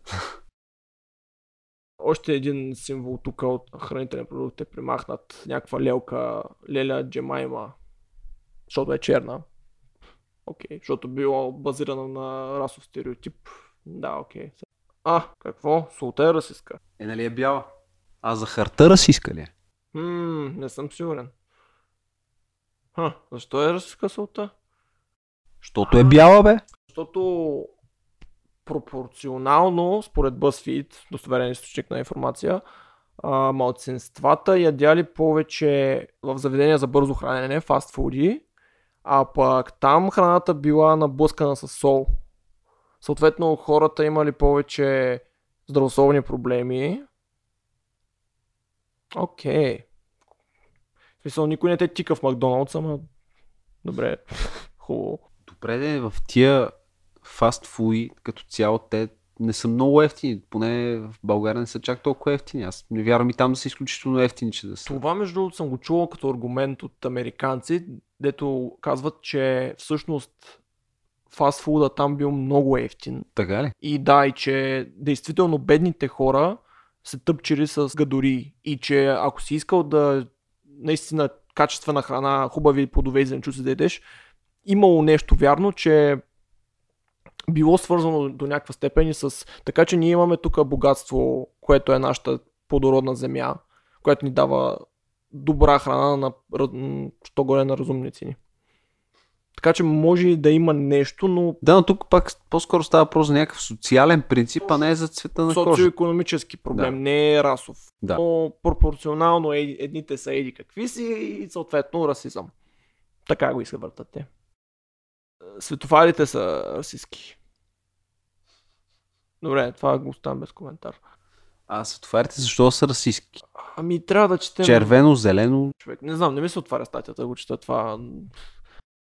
О, знаеш какво е расистко? Като говорихме, че природата е расистка. това може би най-тъпто. Така, NAACP, това е някаква си организация, свързва знаците за земетресение в Оригон, щат Оригон, към бялото превъзходство. Знаците за земетресение. Да, NAACP от град Портланд казват, че нова градска политика, която изисква обществените знаци да, на, на тях, на някои сгради да им бъде поставен а, символ, че при земетресение тази сграда е опасна. Чудесно. И къде е расизма тук? Този процес имал история, която била свързана с бялото превъзходство и, и целта му била да накарат цветнокожите да се изнесат от определени квартали. Whatever, отново никаква логика. Като слагат тези надписи, те не ти казват, внимавай, потенциално е опасна тази, нали, направихме конструктивно обследване, примерно, както се прави тук и това е опасна сграда, а те го правили нарочно, за да изкарват хора от едни квартали и да ги принасят другаде. С други думи, поредните глупости. Земетресенията са расистски, бе, как ще е глупост това? Класическата музика е расистска, разбира се, че е расистска, защото бели хора са я правили. Това няма да го така. Ам, състезанията с коне са расистски, защото е белите хора са ги правили. Заглавието. А, Съжалявам, бели хора, но ако се пробвате прекалено си, силно да не бъдете расисти, това е малко расистко. Тоест, ако се опитваш да не си расист, си расист реално. Обсебеността на белите жени с това да са мили е едно от най-опасните средства на бялото превъзходство. Тоест да не сте прекалено мили. Това го приветствам. Окей. Okay. И тук вече пак стигаме и до подкокоросването на националната идентичност. The Times. Махнете терминът англосаксонец, понеже той е свързан с бяло превъзходство. Е, реално происхода е англосаксонски. Как да го... Ми да, ама разбираш ли, че англосаксонците някога в историята си някога са правили някакви лоши неща. Така е. И те са единствените, които са правили лоши неща. Не бе, нека са правили лоши неща, ама те са англосаксонци. Как да ги наричам? Да, и между другото не са единствените, които са правили лоши неща. Ах, белотата на играта на играчките е 4. Без коментар.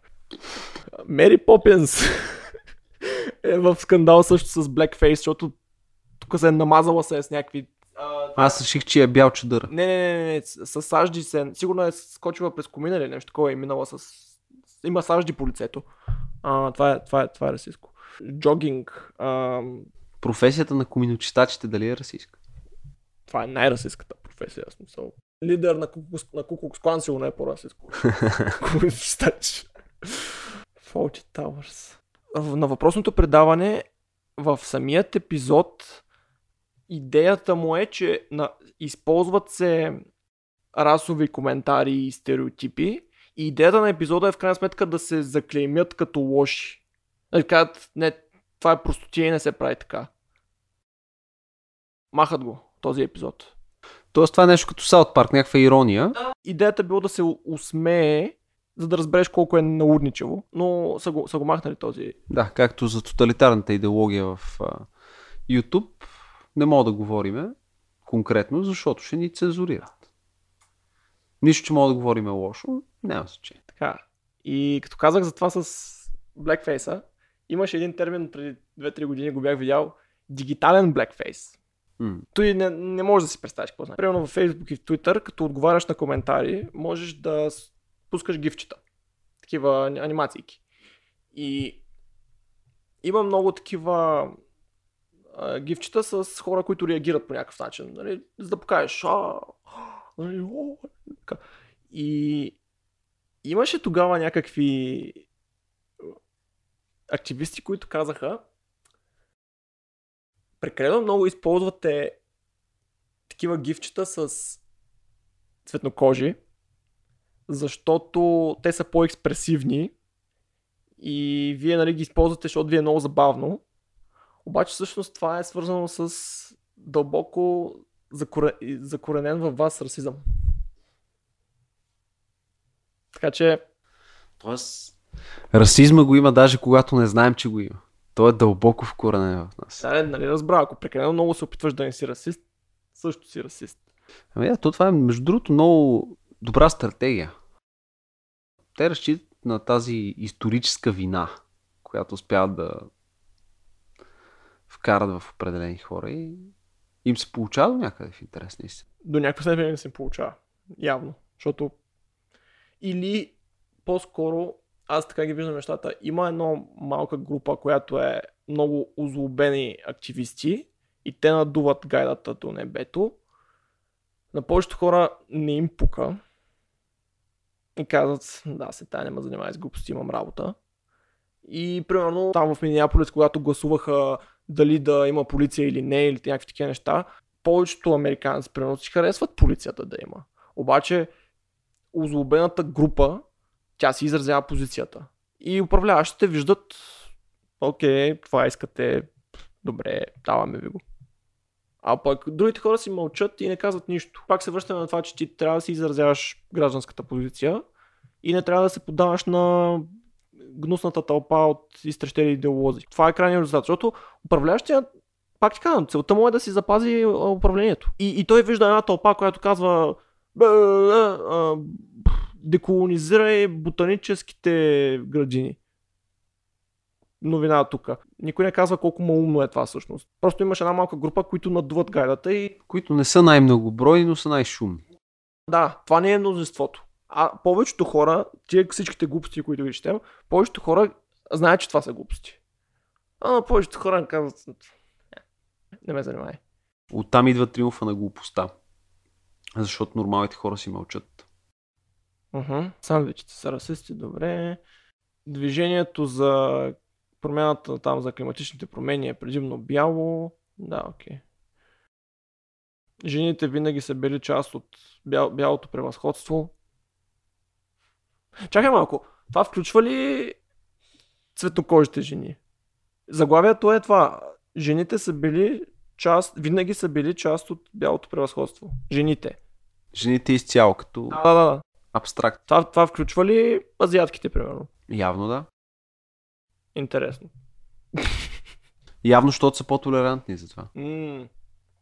Знаеш ли, в Reddit, онези форум, за който говорихме, наскоро въведоха политика, в която абсолютно се забранява всякаква форма на турмоз над малцинства. И някой им беше казал, добре де, в Америка, примерно, жените са повече от мъжете, като бройка. Значи вече може да толерирате турмоз над жени. така ли? То, това е именно супер необяснимо, защото трябва да има специално за младсинства. В крайна сметка всички хора би трябвало да са равни пред закона. Това е... Да. Въобще това разсипва фундамента за равенство пред закона. Да, да, да. Който е основен фундамент. Точно това е, че не трябва да делиш на база на групи. Трябва да кажеш, третираме индивидите по един и същи начин. Това е липсата на расизъм, наистина. Да. А, къде има расизъм? В науката има расизъм, в западната философия, естествено, че има расизъм, в а, библиотеките сигурно има расизъм. Чакай малко, тук съм. Могат ли кучетата да бъдат расистски? Под заглавието, както децата, кучетата могат да поемат предразсъдъци от техните стопани. Това до някъде може би е вярно, от гледна точка на това, че кучето прихваща много от стопанина и да кажем, ако действително има такъв расизъм, но той не се изразява само в... Той расизма не е само бял. Но по принцип, ако имаш някакви расистски подбуди, примерно, можеш да ги предадеш на живота, защото то се възпитава. Момент.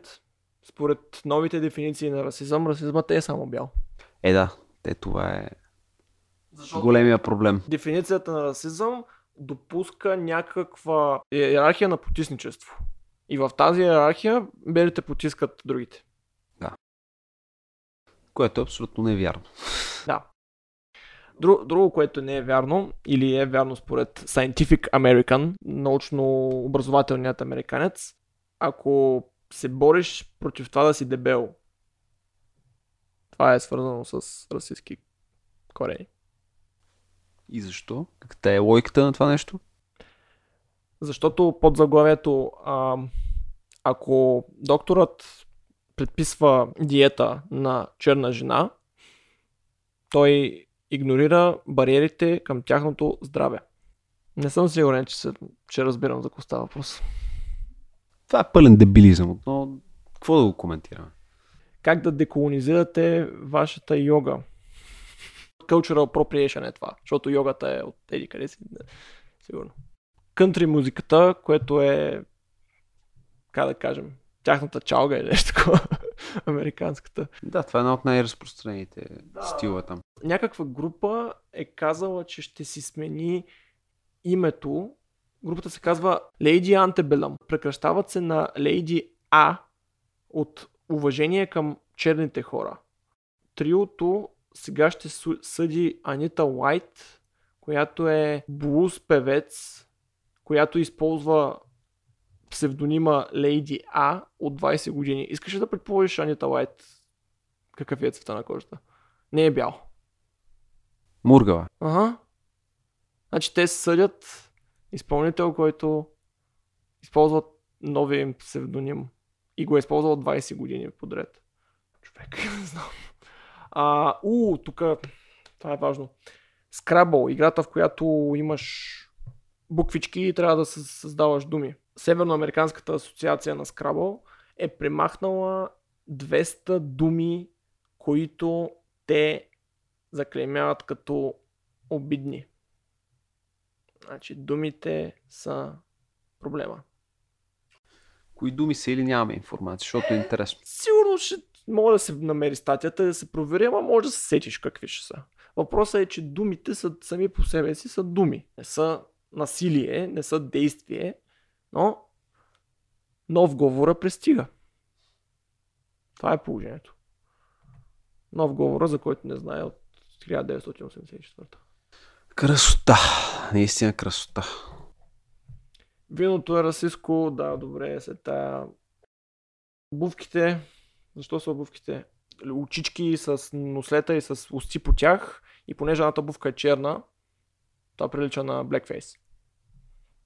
Guardian казва, не се притесняй. Сега. Щом Guardian казва? Една публикация. Дали вашите сексуални влечения към цветнокожи хора са расистски? Три въпроса, които да разкрият истината.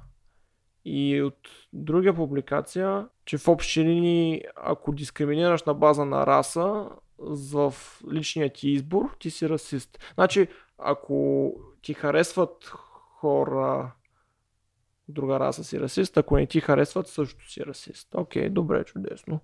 Мен ми е интересно на тия, които ти казват ти трябва да харесваш такива хора. В общи линии месеци са в твоя личен избор за това ти с кого излизаш и така нататък. Какво стана с мантрата Моето тяло, моят избор, която лансират за там за абортите и така нататък. Какво стана с това? То това е друго нещо. Ти сега не бъркай двете okay, неща. Окей, okay, добре. Пардон. Много, много ги мисля. Търсиш някаква логика, а, някакъв разум сега. Рок музиката. О, да, разбира се, рок музиката. Ето на, на, на Гошо и тук му подарих, подарих една много хубава плоча на, на Сантана. Ще си я слуша с кеф. Ама да знае, че е расистка. А, така че... Честит рожден ден, расисте. Това е, това е положението. Ако даваш бакшиши, е расизъм. Разбира се, че е расизъм. Добре, няма да дам, няма да дам бакшиши вече. а! Знаеш какво е расизъм?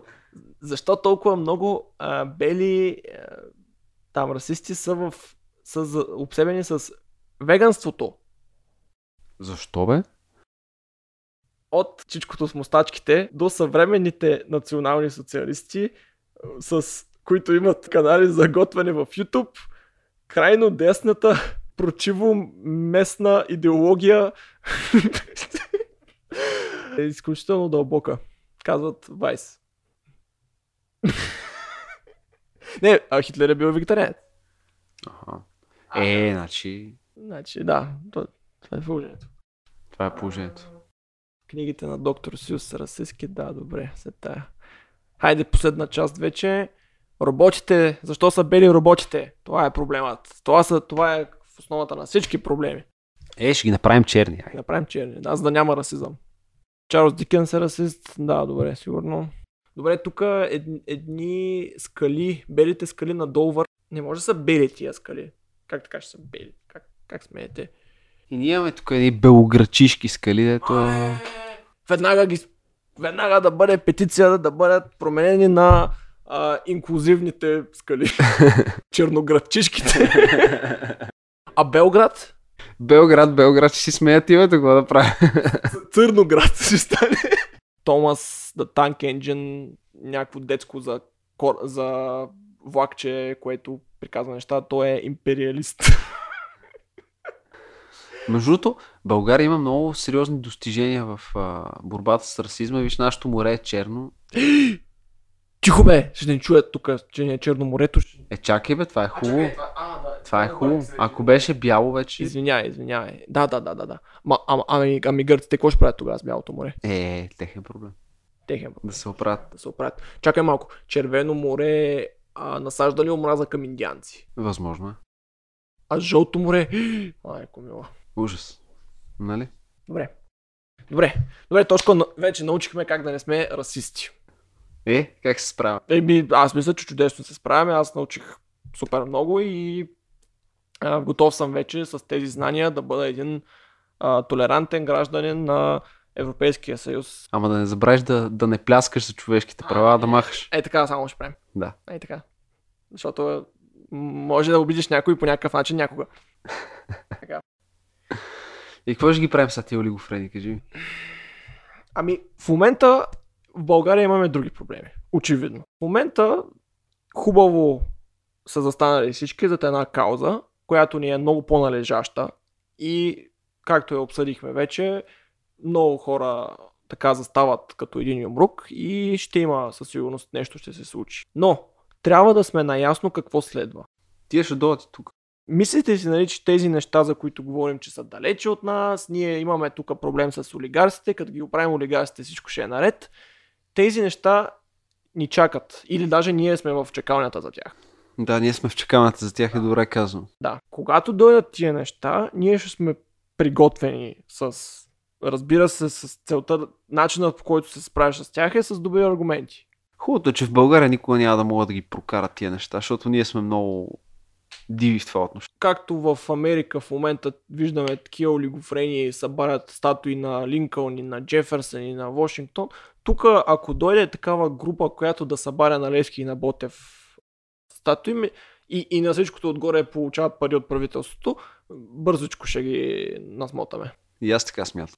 И това с флага беше по-късно. Националното ни достоинство бива защитено по, според мен, адекватен начин. Така че за сега сме добре.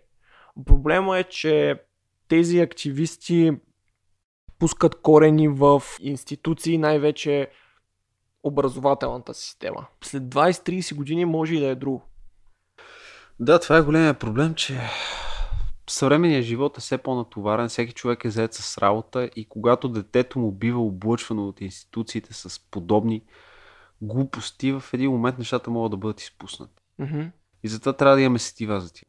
Mm, да, трябва, трябва да ги надушваме, трябва да сме на штрек за е такива простоти и мисля, че всеки има до някаква степен личен дълг да се възпротивява на такива простоти. Естествено под претекста да сме толерантни, да сме добри, ще закачим тук някакво знаме, ще напишем някакъв транспарант. Не, а трябва да си застоявате позицията с вашите приятели, на вашия работодател също да кажете, нека ние да си вършим работата, примерно, а да не се месим в такива културни войни и такива неща. И, и тази позиция трябва да се устоява и да се защитава. Защото ако стоим и си мълчим, постепенно вълната се засилва към нас и може да ни отнесе. Да, защото виждаме как в едно доста здраво стъпило на земята с много сериозни достижения западно общество, в момента виждаме как то се разгражда отвътре. И това, което сме имали за даденост да бъдат за пример западноевропейците, виждаме как все повече се размива това нещо във всяко едно отношение. Така че не трябва да подценяваме опасността това по някакъв начин да се опита да превземе и нас. По мирен, по цивилизован начин, с дебати, с усмиване. Усмиването също е мирен начин, между другото, освен за тези, които обичат да цензурират. Може да бъде, да бъде според мен, предотвратено това нещо. Може и трябва да бъде предотвратено. И особено обръщайте внимание на подрастващите, защото те са най-уязвими от това нещо. Обръщайте внимание, защото само чрез платформи се възпитават едни ценности, които определено не са добри. Нещо искаш ли да допълниш като за край? А и какво да кажа? В следващия епизод ще обсъдим така доста по-сериозно тезата на Тео. Дали не трябва да възпитаваме децата си по по-строг начин. Добре, да. Но ще оставим тази тема повече за следващия епизод. Срещнах за мое голямо очудване опозиция в призива, който давам в края на всеки епизод, който е да не си биете децата.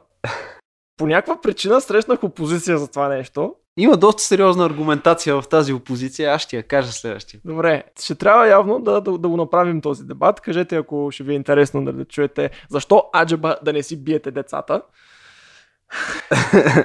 Наближава време вече да почнем да каним гости и ще трябва нали, да кажем, че всеки е добре дошъл, който има с какво да допренесе. И да ни поправи, ако грешим. Да ни поправи, ако грешим. Някакви дреболи само ще трябва да се съгласим с тях преди да започнем. Те ще са основата на това, че обективната реалност съществува. Дребни работи с цел да са продуктивни разговорите.